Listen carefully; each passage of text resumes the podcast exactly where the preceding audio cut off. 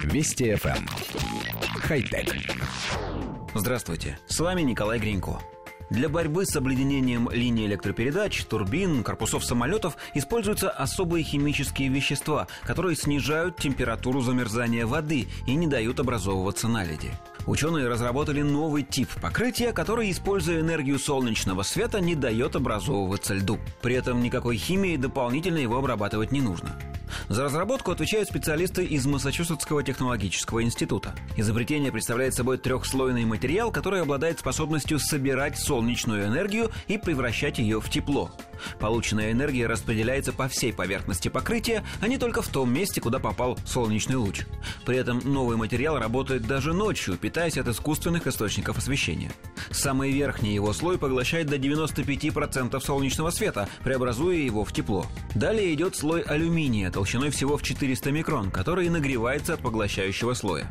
Ну и самый нижний слой – пеноизолирующий. Он нужен для того, чтобы уменьшить потери тепла.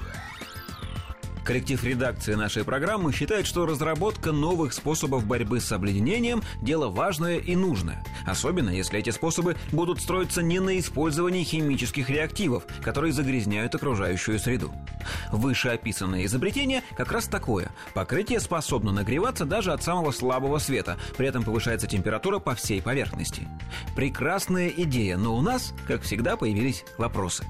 Будет ли на самом деле такое покрытие работать ночью, когда солнечного света нет? В описании указано, что ему достаточно даже слабого искусственного источника света, но верится в это с трудом.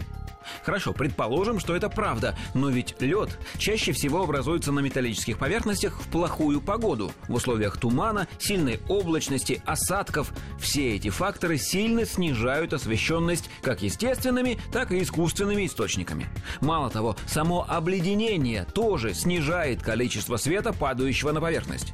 Видеоролик демонстрирует, как кристаллики льда быстро превращаются в воду, стоит солнечным лучам упасть на покрытие.